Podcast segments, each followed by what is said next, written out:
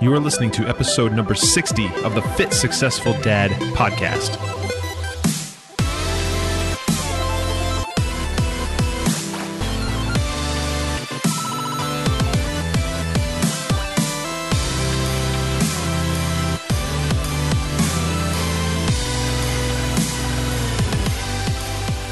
What's up, everybody? Welcome to episode 60 of the Fit Successful Dad podcast. And today I've got a guest that I've been interested in having on the show for a long time. He's someone I've been following for a long time as well.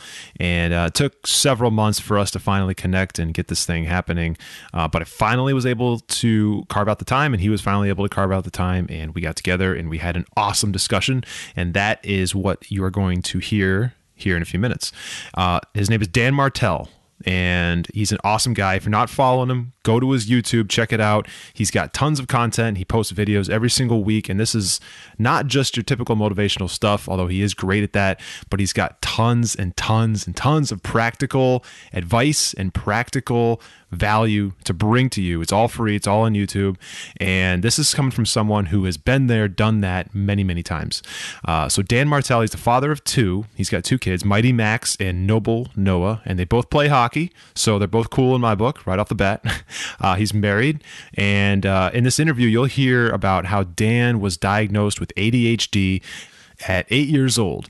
And he also goes on to talk about what that has enabled him to do over the years and how he was able to turn that into a superpower. And that superpower has led him to be ultra successful, not just in business, not just in investing, not just in speaking, but life. So he's, again, he's a parent, He's a husband. He's got a an excellent family dynamic, and we do dive into that and some of the things that he does on a regular basis to make sure that that family dynamic stays strong and that it the core pillars are in place at all times. Uh, so there's tons of value in this interview. Uh, stick around, check it out, and definitely follow up with Dan Martell. Uh, you can reach out to him at any of the links in the show notes, or just jump over and find him on YouTube. And without further ado, let me introduce to you the one and only Dan Martell.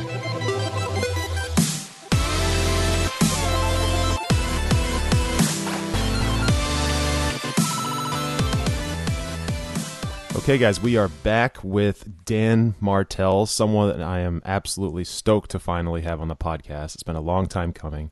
Uh, Dan, my man, how you doing today, my friend?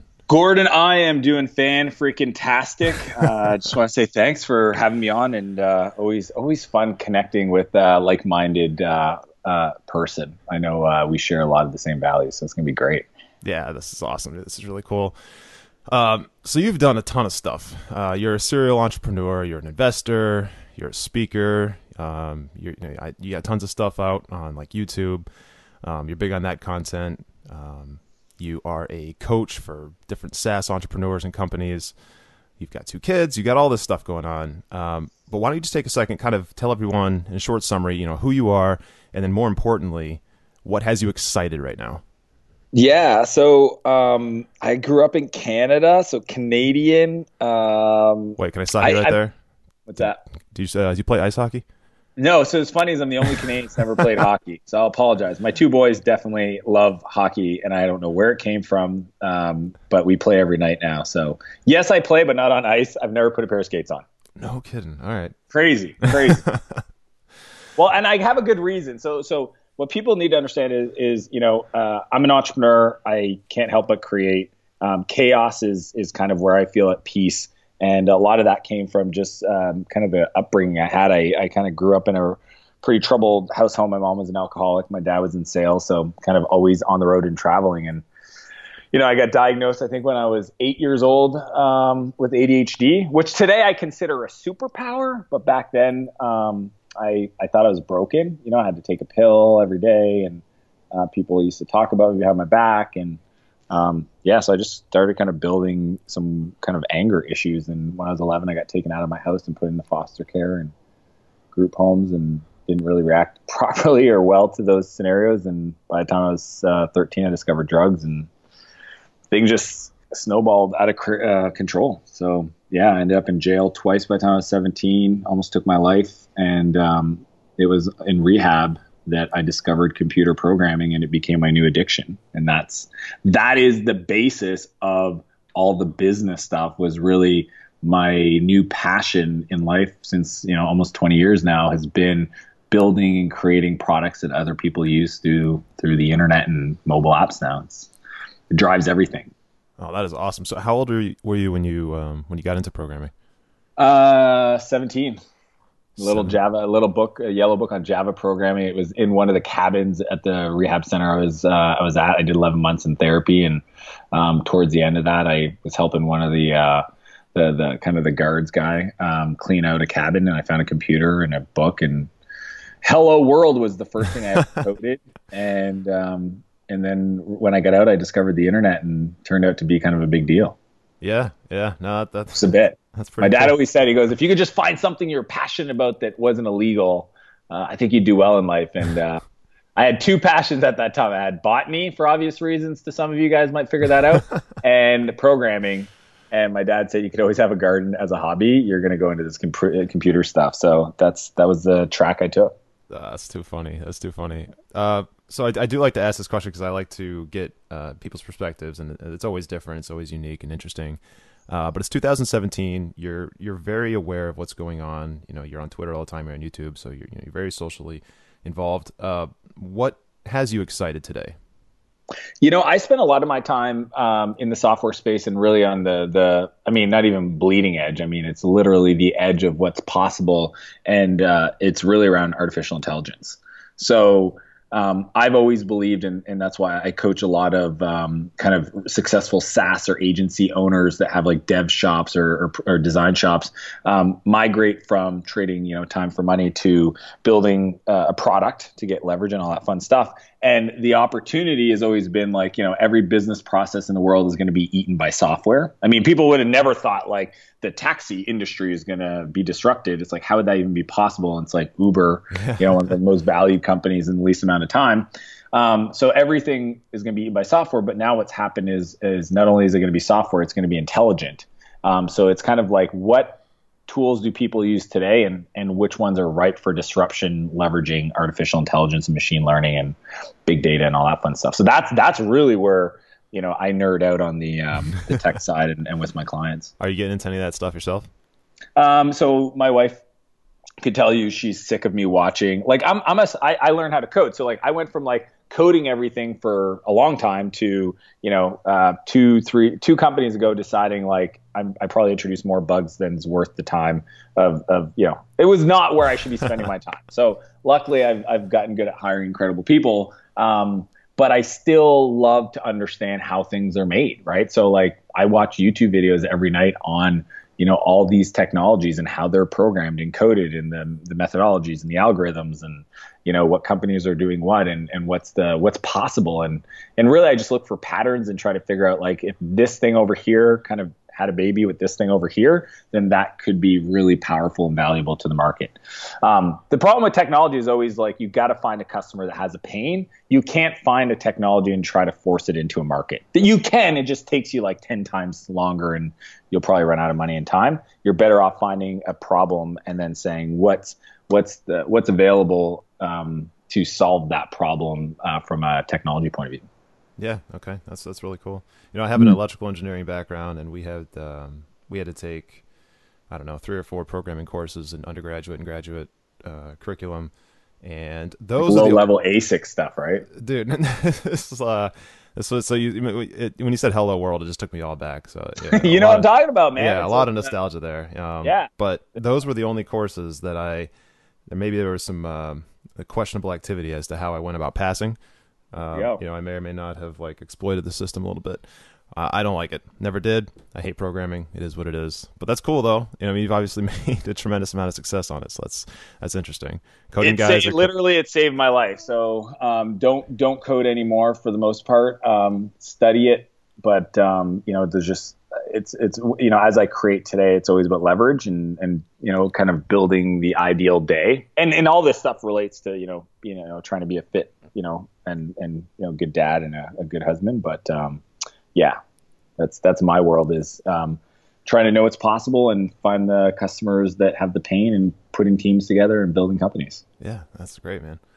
Uh, all right. So a lot of my listeners are parents, and uh, not all of them, but a lot of them. And you have a pretty crazy story that I want to ask you about. So you, you guys had uh, you and your wife. You had two kids in two years while building multiple businesses, and then just on top of that, just for kicks, you also decided to what build two houses? That was that was i mean this is the thing is when you're not thinking and it's just like you're just trying to tread water any any option is a good idea. I mean it was just literally it was the sequence and it wasn't until it was all kind of done that we looked back and said did this just happen?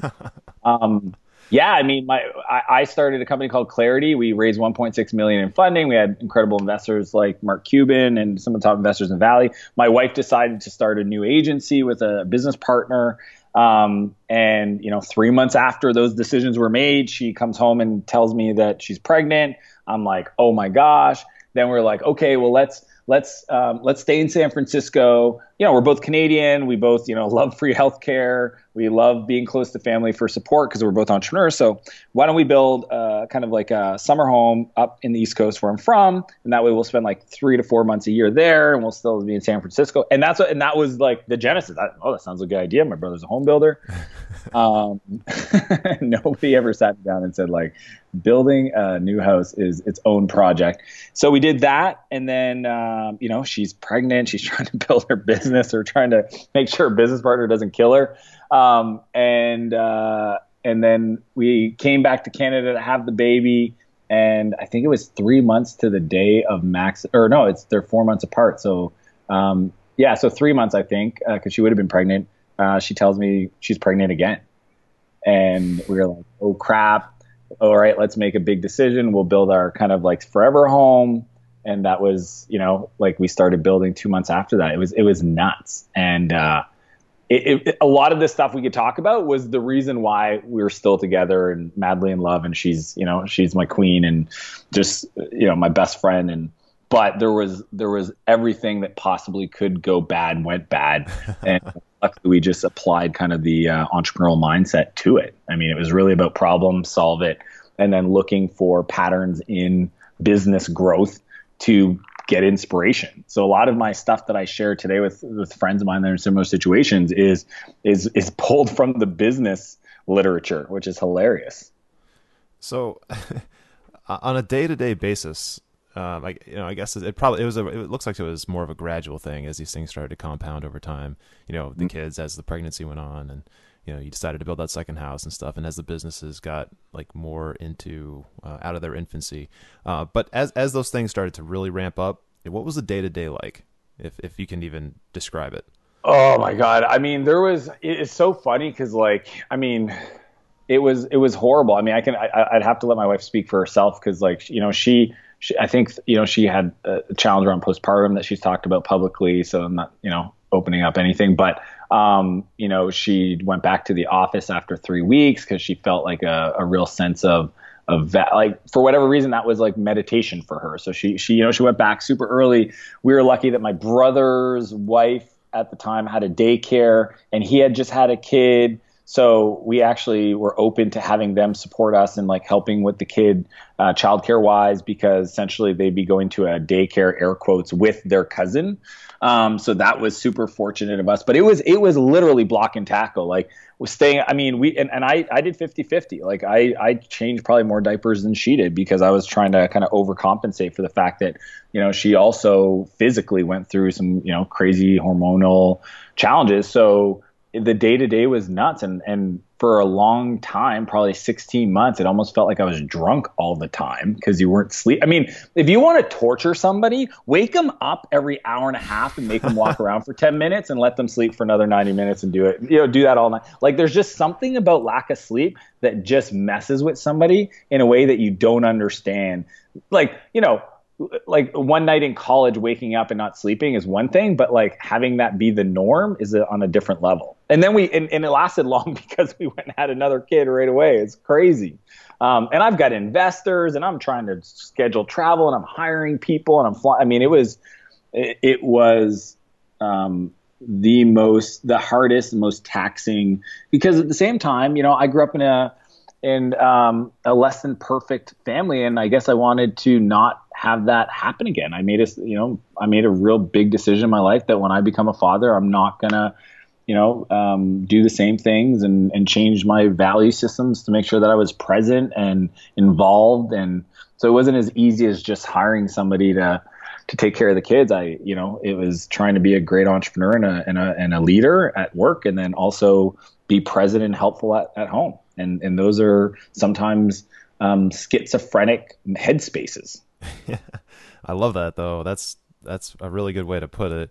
And uh, you know, it sounds like so I only have one kid, but it sounds like um, you know having that second one even just added to this. But having a child, it, it definitely creates a resiliency going through those night after night after night of of just really not getting any long term, long duration sleep. That's the problem. It's that long term sleep, right? It's it's that um, you know going from one day of zombie right into the night again, and you know, and then on the health side, if you want to even then bring in like how do you stay fit? Well, it's like you know your your willpower is depleted to like negative twenty, and you're like up there trying to like feed this human being, and you're like, man, I really want to have some yogurt or something. Like it's so funny if I tell you the amount of what was it, it was like Danone like super creamy yogurt. I don't know, like we would never buy that today, but like I probably ate a hundred cal or a thousand calories of yogurt just because like every time I'd wake up, I'd have one. You know, it's like five at night, and it's like, why did I just put on ten pounds? It's like, so it was it was interesting to say the least, but. Um, yeah, I think you know what what what doesn't kill you makes you stronger. You know, like no no pressure, no diamonds, and um, that definitely um, created this this really great core and foundation for us to to continue to push what's possible in our lives, both on a business and and per- personal and kind of a family level. Yeah, man. Uh, so okay, so you were already an entrepreneur you know before you had kids you already were building businesses and stuff but mm. um, how would you say that your career as an entrepreneur and going down that entrepreneurial path has affected your parenting outlook and or perspective? It you know if you can even describe that. It's a, you know what's funny? It's everything. So so what's funny is um, I've always I've never had a problem with work, right? And I would say to, you know, my early career, 20, you know, from 17 to like 20, almost 30, I was a workaholic. 100 hours a week, didn't care, was just part of how it was, was super motivated, driven to like, you know, maybe prove my dad wrong, like whatever was driving me back then, um, that was my reality. But then I was always really bad in the relationship. So then I kind of stepped back one day and said, like, why am I so good in business, but so shitty in like being a partner for somebody? So I went on this kind of like three year journey of just like, how do I be good for somebody in a relationship and how does that work? So, you know, same thing I did with business. I studied the books, I met the experts, I went to, you know, events and, and, you know, just really tried to understand that concept. And what happened is when we started our family, I just kind of used that same logic and said, okay, what do I do in my business that that that I can port over to um, to the family life, right? Yeah. And so it was like simple things like planning, right? Like maybe a weekly meeting, maybe quarterly offsites, maybe like all these things, you know, daily stand-ups, um, you know, uh, agile development. Like it sounds super nerdy, but it's the you know there's a reason why it helps you scale an organization of people. Like building a business to 100 people is way more complicated than trying to figure out how to raise a kid or two kids um, and there's a reason why there's science in organizational development and process of communication and leadership and setting visions and all that stuff. It's like, why not borrow and be inspired from that and apply it to the family construct? And that's that's what my wife and I both did, and we were both on board for that. And we continue to iterate and test, but um, we do all of that, you know. And I and I think if you want, we can we can dive into some concepts that I think would be really helpful for those entrepreneurial families. But um, that would it, the business stuff has driven um, I would say 80% of, of how we show up for each other and for our kids. Wow, man, that that's awesome. 80%. Um, I am curious, can you just provide like maybe one example of, of what you might have ported over from your kind of business perspective to, you know, how you can make sure that you're there and that you're doing everything possible to to be present and be block time. Yeah, block time's the first one. So like if you know I, I, say to people all the time from a business point of view, you know, show me your calendar and I'll show you your priorities. Um, if you don't have in your calendar when you're going to spend time with your partner, when you're going to spend, you know, quality time with your kids and have a strategy for that, then it's not important. So, you know, I have fathers say, "Oh, my kids are number 1." I go, "Yeah, cool. Show me your calendar. Where where is it scheduled?" Like, "Well, that's just crazy. I don't need to schedule it." All right, cool. Then you're just going to let the rest of the world pull on you and set your priorities. You wouldn't do that in business. Well, so here, here's the thing yeah. with that though. People seem to see that as um, almost overthinking it. Like totally, I had people know? say like, if you need to schedule time alone with your kids and you're fucking, you know, it's yeah, like exactly, yeah. No, it's not, man. It's life happens, you know. So every every ninety days in my calendar, I do, uh, you know, another example is, is a board meeting with my boys right? And I got this from Jim Sheils. Uh, Jim Jim Shield wrote a book called Family Board Meetings, and there's a structure to it, and there's a ritual, and we sit, you know, they kind of go, hey, it's our board meeting today. My kids are three and four, you know what I mean? And it's we do what they want to do for four hours, and then we go have a meal where they want to eat, and we talk. And I started doing this two years ago when it made no sense because I wanted to be part of our our family heritage and culture, right? And I think like why is it overthinking it? I I here's you know what I'm going to say this and I don't care if I piss people off because they need to hear it. They spend more time figuring out what effing car they want to buy than what school their kid should go to. And that's got to stop. Absolutely. I'm so yeah. I'm so pissed off at the lack of caring around probably the most important role that you will ever have in your life um, to, to self-educate and understand is there a better way. So if you think that over that sounds like too scheduled, I don't care. I know that that it feels great for my kids and for myself, and and that way, when all of a sudden I get an invite from a good friend to go spend three days on this magical island, I say no because it's it's my it's the time for my boy and I, and that's in there, and that's that's that's a big rock, and that's in stone, and that's what how I decide I want to show up, and my actions matter more than what I say. That's beautiful, man. I love it. I do. Yeah, we have uh we have Super Tuesday in my house. Actually, that's family time. Awesome. Tuesday. Yeah, it's in the calendar. It's in the calendar. If it's on the calendar, I feel like the rest of the world can can can argue for that attention, and sometimes it's it's hard to say no. Yeah, no, that's that's great, man. That's that's really cool. Um, and then I guess in a roundabout way, you sort of answer this, but vice versa. How has it, like Im, uh, implementing those things into your your home life and being a parent affected your career decisions and your entrepreneurial actions? Yeah, I mean, um, what I what I believe, and it's actually like we have, I have a manifesto I created, and this is my personal manifesto, not a family manifesto. If you just go to Dan Martell, slash manifesto, you can go look at it. You know, it's it's it's the whole wall of my garage when I drive in. It's on my wall in my house. I can see it. Um, and one of them is, uh, you know, you got to embrace your constraints. And I think that what happens is um, it forces you to make a different set of decisions that you would make if you were single or if you didn't have kids. And is it good or bad, or is it just is right? The fact that you won the gene, you know, uh, lottery and you you you were born in the U.S. or in Canada or some incredible country versus not is and it, it's just a situation. It's a constraint, right? So, um, you know, for me, uh, as I decided kind of how I wanted to to scale my my next business and just like even the reason I create my YouTube channel is because I didn't want to speak. I, I, get asked to speak every all the time, and I say no. I do like I think I have four slots a year that I'll say yes to, and that is 100% a byproduct of my boys, right? I don't want to be that dad that I had that was always on the road, and it would be easy for me to justify it um, for thousands of reasons, but I, you know, I don't. So I just think you have to embrace your constraints and and start with the big rocks, put them in your calendar, and then try to work around them. And what ends up happening is those things uh, allow you to figure out uh, creative solutions that, in hindsight, are actually more that are better. So, like my YouTube videos that I started creating instead of speaking have probably been more valuable and highly higher leverage than the speaking would have been. Um, and that was a byproduct and not strategic by any means of just saying I'm not going to be on planes and being away from my kids all the time. Wow. Do you, do you think people actually see it that way? And and what I mean by that is a video con- like a, a, piece of video content versus being present on a stage for an event that they paid for. Do you think people are going to take as much stock out of a video as they would no. in person? No. It's yeah. not the same thing. Right.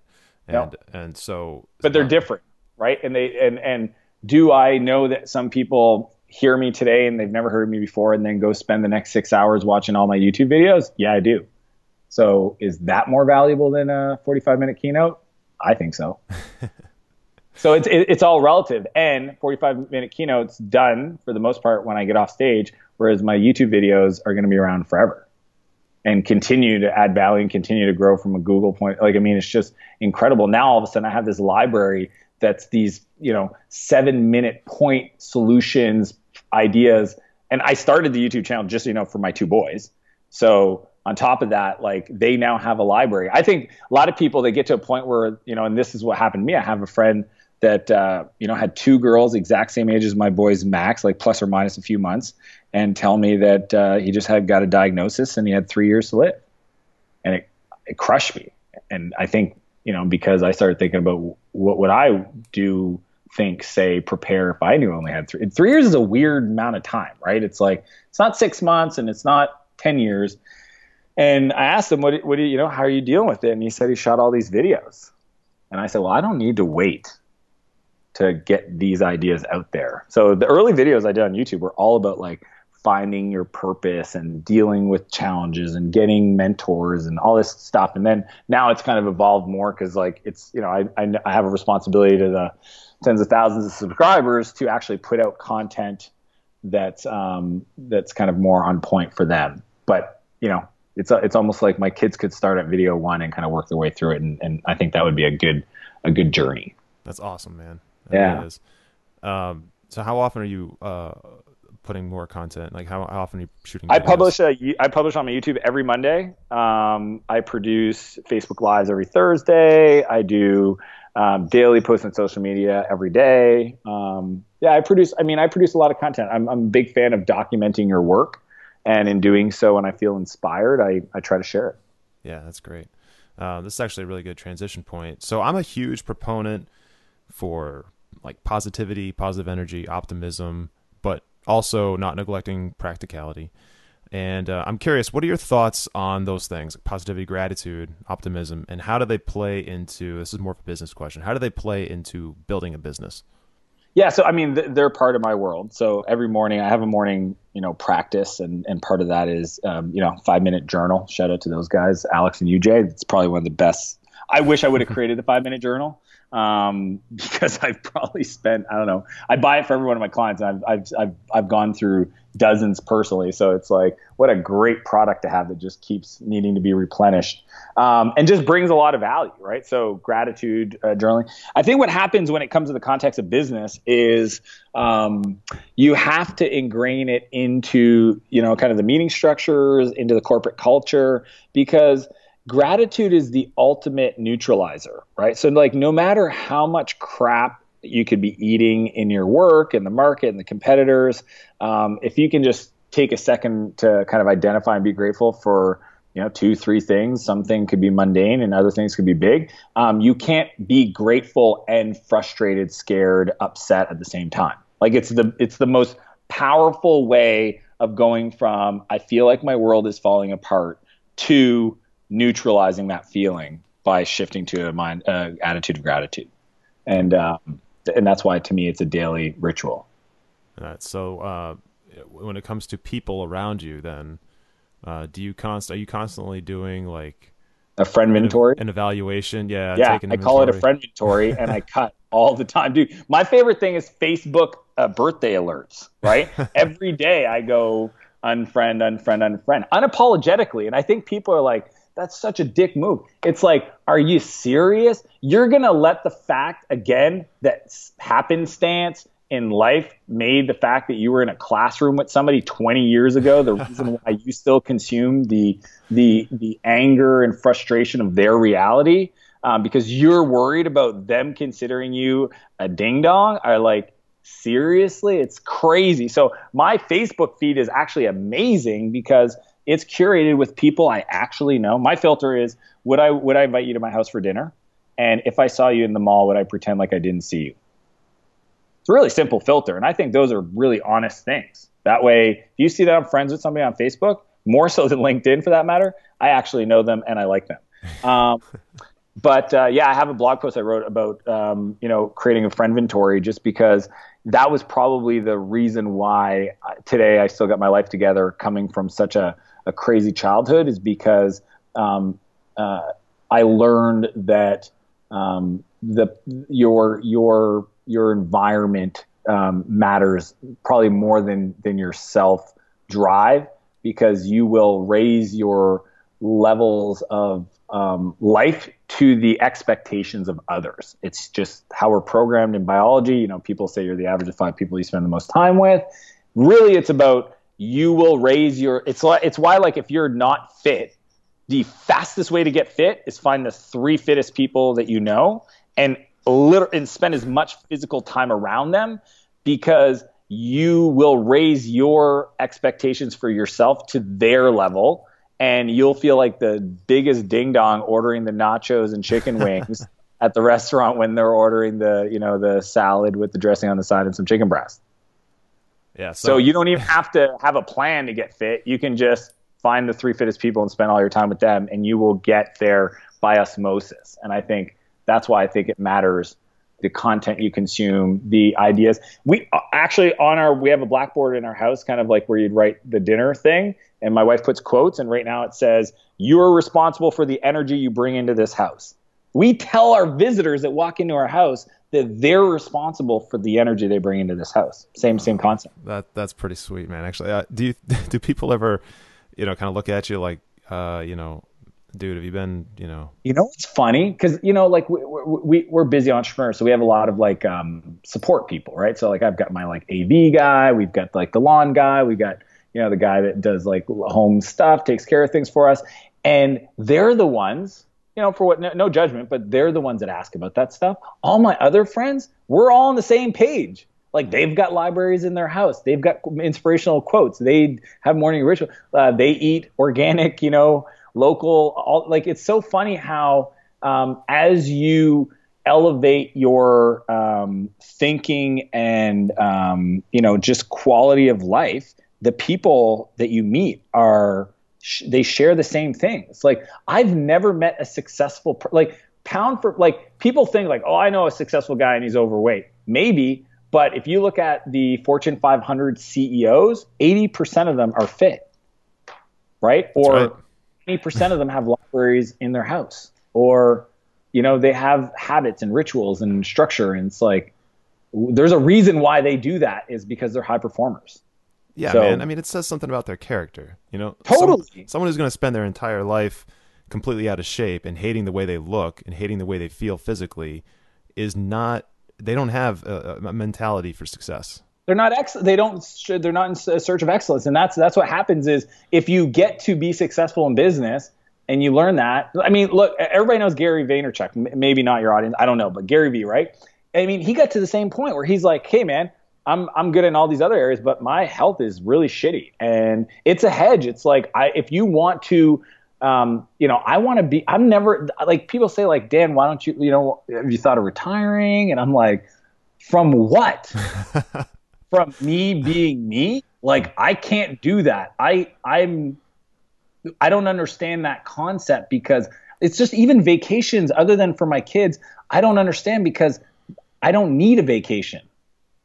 Like I literally don't, my day is, I structured my day and I continue to refine my day so that it's got elements of different things. And I've structured my businesses and the way I invest in companies and communicate with them in a way that's distributed so that I can be wherever I need to be or want to be and, and, and, and still operate. So it's kind of funny how like people don't know that there is this other world out there right? And once you see it, it's hard to unsee it. That's the cool part, and that's why I love sharing.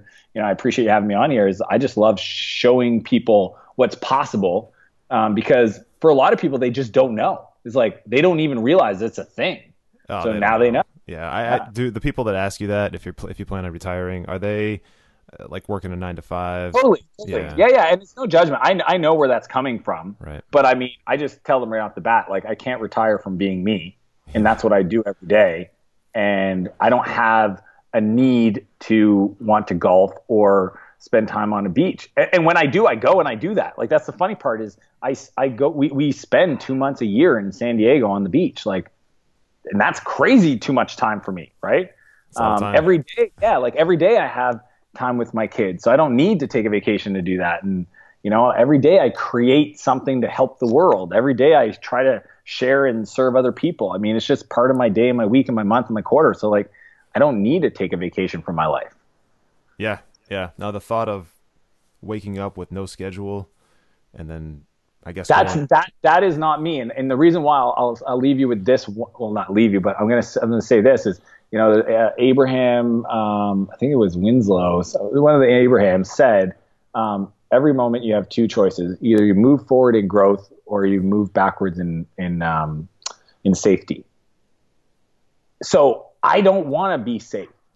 Period. That's not why I'm here. It's not my purpose in my life. It's not why I went through what I did as a kid and got through it. It's not why I'm alive today. So if that means that I don't retire, I am totally already cool with that. And I'm super grateful that I get to do that every day.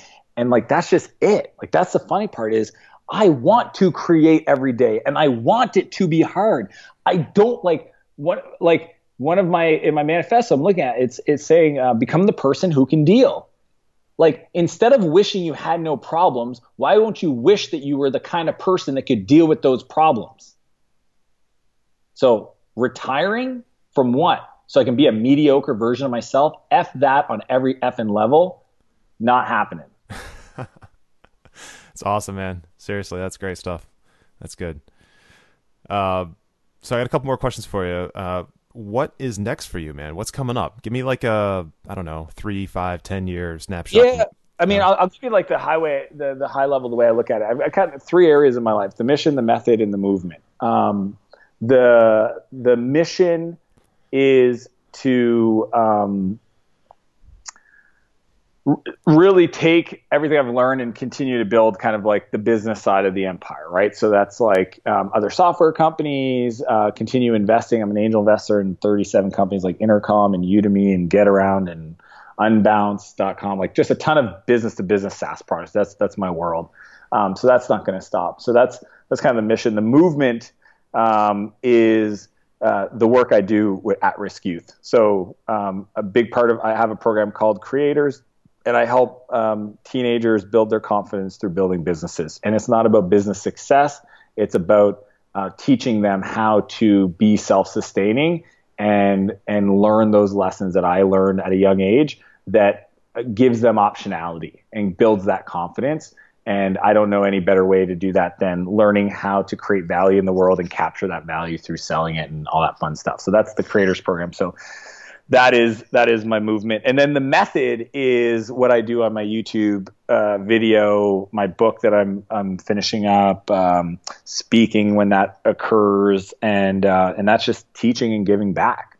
And those are like the three pillars of my life. And um, i kind of think of how do i push those forward uh, week to week. And yeah so i mean i could each one of those has kind of like its own strategic roadmap um, and a and a vision of impact. But um, and I'm I'm I'm equally excited about all three. Like they're all very meaningful. They're all very um, you know uh, pillars or, or, legs on the stool. You know what I mean of who I am and how I want to show up. So um, yeah, that's just what I do. Yeah, it's pretty apparent just through the audio here that, that you're pretty passionate about that. That's really cool. That's awesome. Um, actually, how so? Do you? Um, this question just kind of snuck up on me, but I'm curious. So, and you've got your two boys. Do you plan on kind of introducing entrepreneurialism and creating and providing? I wish value? my wife. I could get my wife. She'd laugh at it. We we started we started when they were born, man. Yeah, yeah. Talk my about gosh. that for a second. All the time. Well, right off the bat, growth mindset versus fixed mindset right? So like Carol Dweck's concepts of, you know, like she has a whole chapter around kids. So like every day I ask them, what did you fail at today?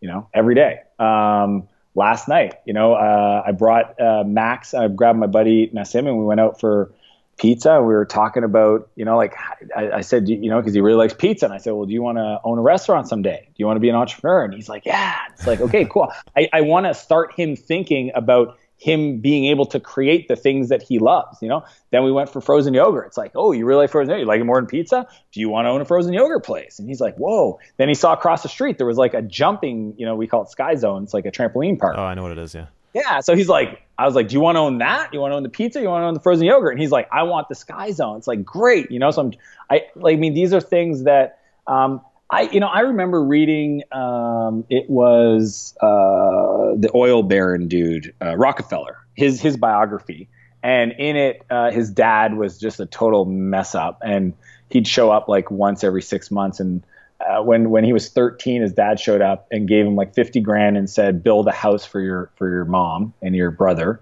and take care of it." And then took off. And at 13 years old, he contracted, negotiated manage and paid for a new home being built. And I was like, holy crap, at 13, but of course. You know, so I'm like, I think we totally underestimate what our kids are possible, like what they can do. I, you know what my biggest little little uh, recent rant is is the amount of parents that do things for their kids because it's inconvenient for them to wait. Oh, I am like ready to like I when I go pick up my kids at uh, they go to this like power play area. Like the parents are like won't even let the kids learn to put their shoes on. And they're wondering why a seven year old can't tie their own shoelaces. Well, it's because you kept doing it for them. My kids bathe themselves, dr- dry themselves off, dress themselves, get their snacks off the little drawer, you know, turn the TV on for five minutes, watch that, and put themselves to bed. And that's like a thing. I mean, it's because I sat there for 30 minutes, 45 minutes. even last night, my my my buddy, my little boy Max wanted uh, me to cut his pizza and I refused to do it. You said you no. know, I said no. And you got 20 minutes of just freaking out, freaking out. My buddy that was with me was like, maybe I should have said no to this dinner, um, because he, like, he's known him since he baby, so he like he understood. I said, look, we got to let him go through this. Even it's so funny. The the waitress came over and was like, what? Does he not like the pizza? And I said, no, no, he's he, he's he's just going through a thing. It's good. Well, no, no, no. I want and like you could see she had such a motherly like, yeah, yeah, better. And I go, no, it's good. We just need to let him be. And she's like, but I don't understand that. Like, what does, what does he want? Does, do you want me to cut the pizza for him? I said, no, that's the problem. And my buddy Nassim looks at me and he just laughs and he's, and he's like, it's, we got this. And she just felt like, I want to make this good. And I'm like, no, that is the worst thing I could do for them. And it's always about like short term pain for long term gain. And I don't want, I want to, te- like I'm I will I will be present and empathetic for my kids when it's warranted. Like my my my son Noah, three years old, broke his arm uh, ten days ago, right? And when it happens, you you know you're not going to be this like stoic father and just like shut up and just, so you know we like you're there. But at the same time, um, you know he's he's using the bathroom by himself because I'm not going to sit there and pull down his pants and pull him up because he can figure out. And it is the cutest thing to watch this kid try to pull up his shorts. And he does like this squat to hold his shorts up and then grab. you know what I mean? But he figured it out. He figured out to play with his toys with his feet. Right? I mean that people do so much for their kids and, and they do it at their detriment and their ability to grow and show them what's possible because of their own insecurities, of their own self worth that's tied to their kids' attitude. Like I can't even imagine like these 18 year old uh, ki- kids with mothers that uh, the pressure of like getting into a school and being successful and if they don't they go into a depression. The moms are like depressed oh, because dude. their whole identity was tied to their kids success. My life and my self-worth is not connected to my kids outcome period. Even though i do everything i can to be a great dad i'm probably going to do something to mess them up a little bit and that's just the way it's going to be because you can't control that. And i just think that it's crazy for people to uh, to not understand that.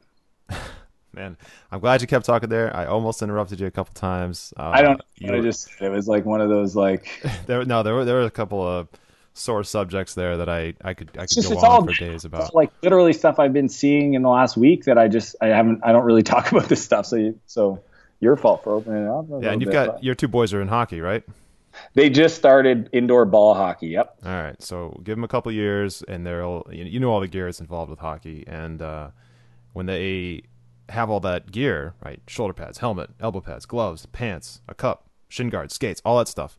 Um, every single parent that I see at my son's practice puts all their gear on for him.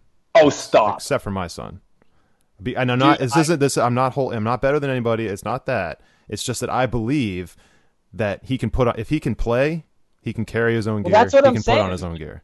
Uh, my, my kid Noah's got a broken arm, and he we, we go to the we were on vacation last week at a at amusement park, and he's like, I can't walk, I can't walk. It's like you can walk. I watched you do it last night while you played in the backyard with your toys, and you did that for three hours. You can walk. Yeah. and it's like, oh crap, you know, busted. It's like, come on, like yeah, kids kids can figure it out. Oh, I don't know how to use this uh, this thing. It's like you yeah, figured out, out. real fast, so you're you're smart. And and, and you know what? It, I don't I don't blame them because I get where it comes from. That's why it's not a judgment thing. It's just an awareness that I want them to understand that um, if they truly care about their child, because here's the thing: is when the wor- when they go into the world, into the market, air quotes, it doesn't give a crap about right. wh- where they grew up or what they who their parents were and if you do not allow them to figure that out and cope when you're there to at least kind of give guidance, I think it's a huge disservice when they when they grow up into to young men and, and women and and then realize the world is is is is what it is, right? It's a super fair. Um, if you crave value, great, and if you don't, you don't get rewarded, and that's just the way it's going to be. Nobody's going to put your freaking shoes on for you. That's right, man. It's also very competitive, and mm. you know I'd hate to see my son go out to the world, get kicked in the balls one time, and then give up. Yeah, well, what happened? How? Why did you kick me? I thought you didn't put my cup on, mom. What happened? Come on.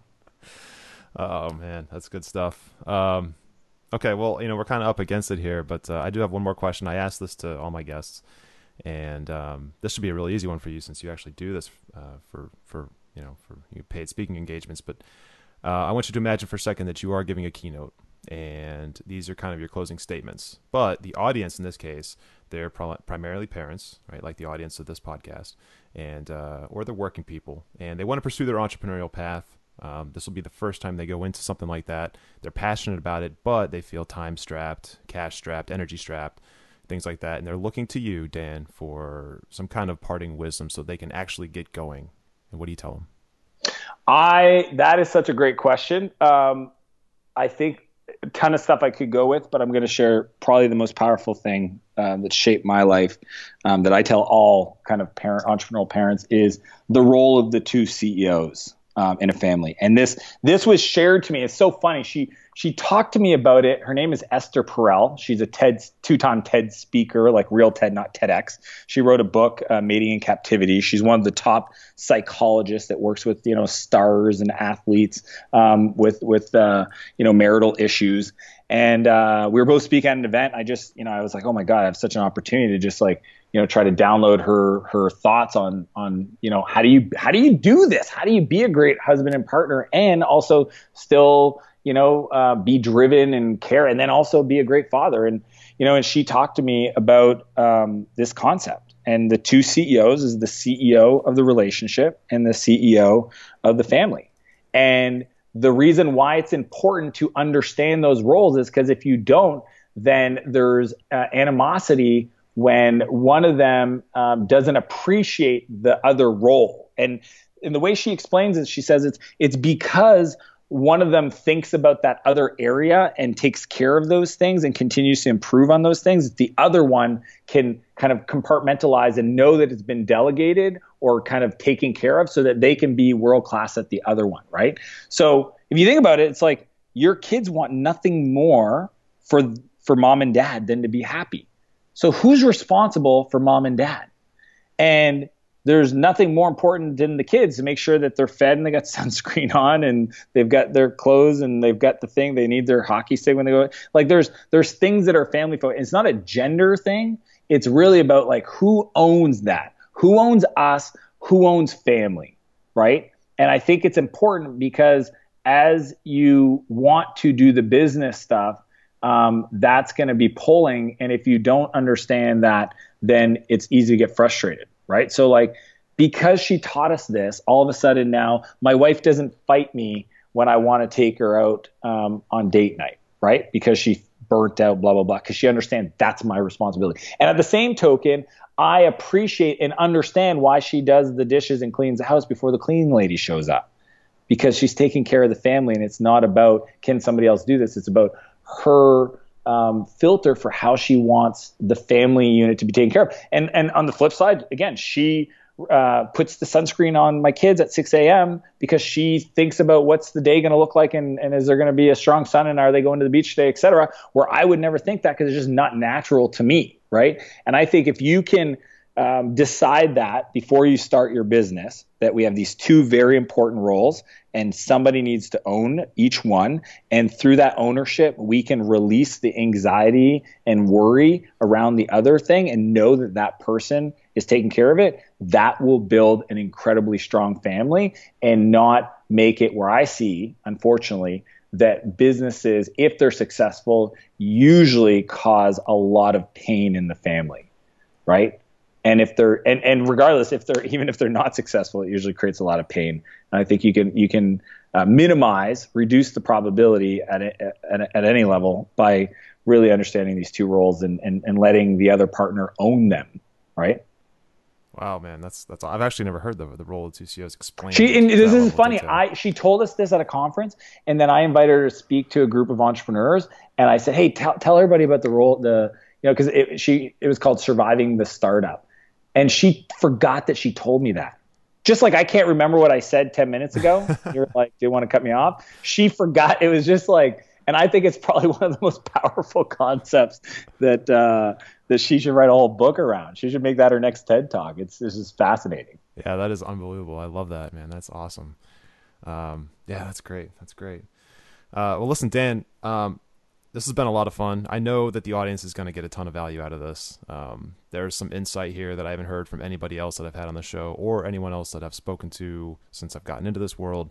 Um, so I really appreciate you coming on. This has been great, man. Gordon, it's been my absolute pleasure. And uh, anybody that love to learn more uh, about yep. me and just connect, go to danmartell.com forward slash startup family.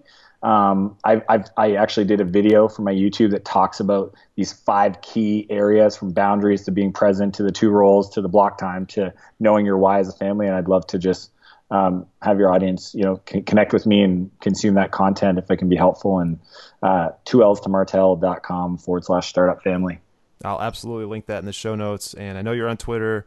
I know you're on YouTube, uh, LinkedIn. Where else do you hang out? Where else can people get in touch with you? you uh, YouTube comments is where I ask people to ask me questions. Uh, Dan at Dan Martell, 2lsmartell.com is where you can reach me. I will let you know that Stephanie, my assistant, processes all my emails. But um, oh, she's great. If, yeah, if you're if you're short and thoughtful, she'll usually pass those along to me. And uh, and uh, I love I just you know I love helping where I can and the beauty of of, of being in a position now to kind of give back is that uh, 90% of the questions people have for me these days I've got a video that answers that it's kind of neat um, taking taking all those questions you get asked in your emails and, and through social media and just producing your answers and having that as the answer of record is was kind of a neat byproduct I didn't expect uh, till about six months ago I learned it's like, oh man, 80% of the stuff people are asking me, I've got an answer to, and now it's 90, and hopefully it'll be 100.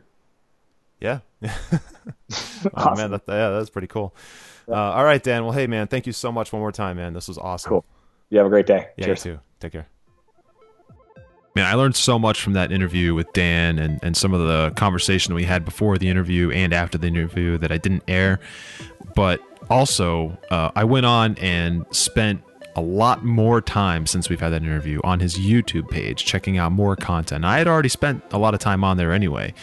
And I have to tell you that no matter what situation you're in professionally, eh, whether you're building a business, you're an entrepreneur, you're an investor, you're an employee somewhere, you are an aspiring, you know, corporate hero trying to make your way up the ladder, it doesn't really matter. All of his content is likely relevant to your situation or almost all of it is likely relevant to your situation. And he does such a good job of conveying the problem that he's trying to talk about and then what the specifics are around that problem or around that topic or around that category that he's trying to talk about. He's very, very good at dissecting the issue and getting down to the bottom line. So if you haven't yet, go over to Dan's YouTube page, check it out, spend some time. It's all free content, and just look for something that might be appealing in the title to your situation. Watch it, and I guarantee you will get value out of it. And speaking of value, if you enjoyed this interview at all, if you've enjoyed the podcast at all, please, I'm asking you to do a couple things. One, share it with a friend, tell them about it, maybe point them to the link, tell them the name, and please, if you haven't yet, subscribe and rate us on iTunes. That is how I generate a bigger audience and reach out to more people and try to empower them to get to where they actually want to go. So if you could do those for me, I would absolutely appreciate it more than I can express in words. Thank you so much for your time, and I'll catch you guys in the next episode. Take care.